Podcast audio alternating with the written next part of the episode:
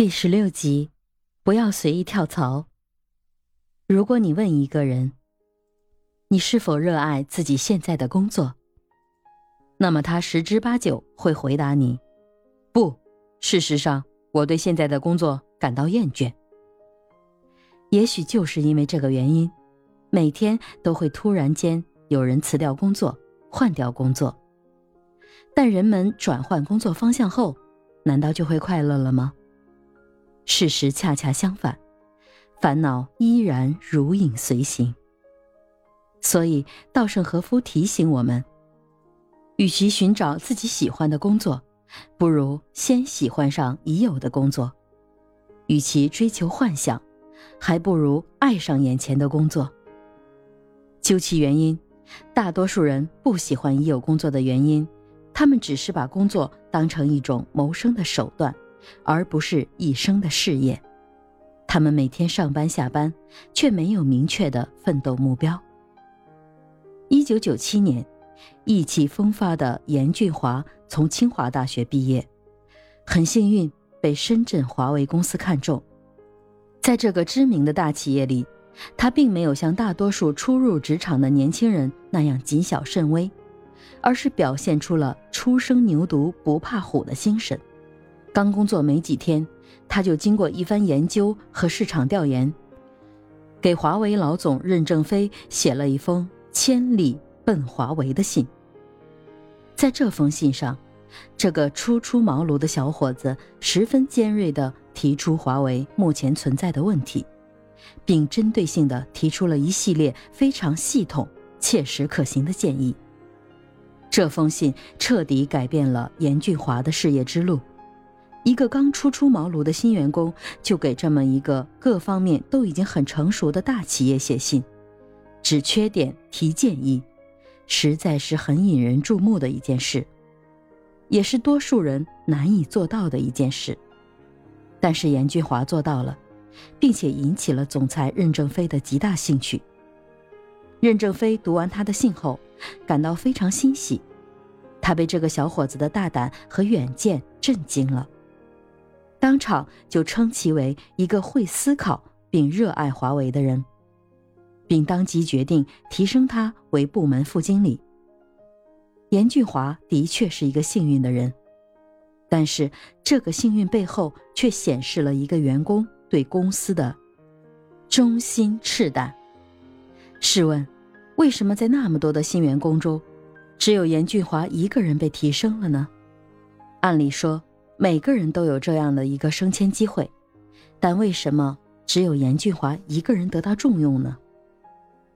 其实关键就在于严俊华站在公司的立场考虑问题，考虑公司的发展和前途，不是想当然的认为一个小小的员工无需干涉公司的事，也没有觉得自己是个与公司毫不相干的人，而是把公司的发展前途看成自己的发展前途。始终站在公司的立场去提建议、找方法。正如任正非所说，严俊华是一个热爱公司的人，他敢于说真话，而且这个话确确实实是在为企业考虑。更重要的是，他将这种热爱转化为了一种行动。这种人才当然会获得老板的青睐。作为严俊华个人。在他被任正非委以重任的时候，他能不从心里感谢任正非不重资历看能力的知遇之恩吗？他能不比别人成长得更快，全心全力报效华为吗？在任正非看来，严俊华表面上看是认真思考、勇于直言的精神和态度，其实却是爱公司如爱家的企业文化精神。是一种关心公司前途的行为。这是华为大力提倡的、着力建设的。现代社会网络发达，信息通畅，为人们提供了很多工作的机会，同时也有工作后再选择的机会。跳槽已经不是什么新名词，几乎所有的年轻人都有过跳槽的经历或者想法。换工作就像走马灯一样频繁，很多老板不惜一切代价对员工进行培训，但是当员工积累了一定的工作经验之后，常常不打一声招呼就跳槽而去，让老板显得很被动，也很无奈。员工频繁的跳槽，首先直接受到损害的是企业。一家大公司的人力资源部经理对我说：“我最担心的一件事就是我们辛辛苦苦为企业招聘培训的员工。”一转身就跳槽了。员工刚进到企业的时候拿着薪水，但其实还不能为企业创造同等的价值。只有当他接受过培训，具有一定的技能和实操工作经验的时候，才是为企业所用的时候。如果这个时候他跳槽离开，公司花费大量人力物力进行的培训就没有取得相应的成果。并且这个时候再招新的员工，不仅时间上有差距，一时也不能完全胜任企业的工作，企业的损失是很大的。当跳槽越来越成为一种流行时，此举在更多的老板中变成了一种缺乏忠诚的表现。频繁的跳槽，表面上看来直接受到损失的是公司，而从更深层次的角度上看。对员工的伤害更深，无论是积累个人的资源，还是所养成的这山望着那山高的习惯，都会使员工的价值有所降低。跳槽对员工的伤害，主要表现在多数跳槽者对跳槽缺乏科学性的判断和理性的决定，造成跳槽不当，对自己也造成了很大的影响。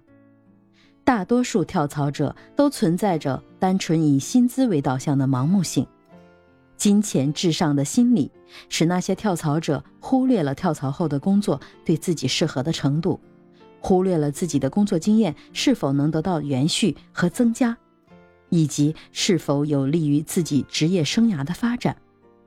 盲目的以薪金为跳槽的原因，这样的跳槽失败的太多，成功的太少。我们应该清楚，作为一名员工，工作不仅仅是为了高薪水，重要的是你工作时的心情是否觉得个人的价值得到了最好的体现和利用，是否在自己的人生道路上向着成功的目标再进一步。既然选择了一份工作，就要认真的干下去，力争能早日干出成效，因为工作能力的培养。必须要经过一个相对较长的时间，需要经验和技巧的累积。频繁的更换工作或者单位，并不利于专业技能的累积。到了最后，往往只是什么都会一点儿，但什么都不精通，都不专业，什么工作都做不好。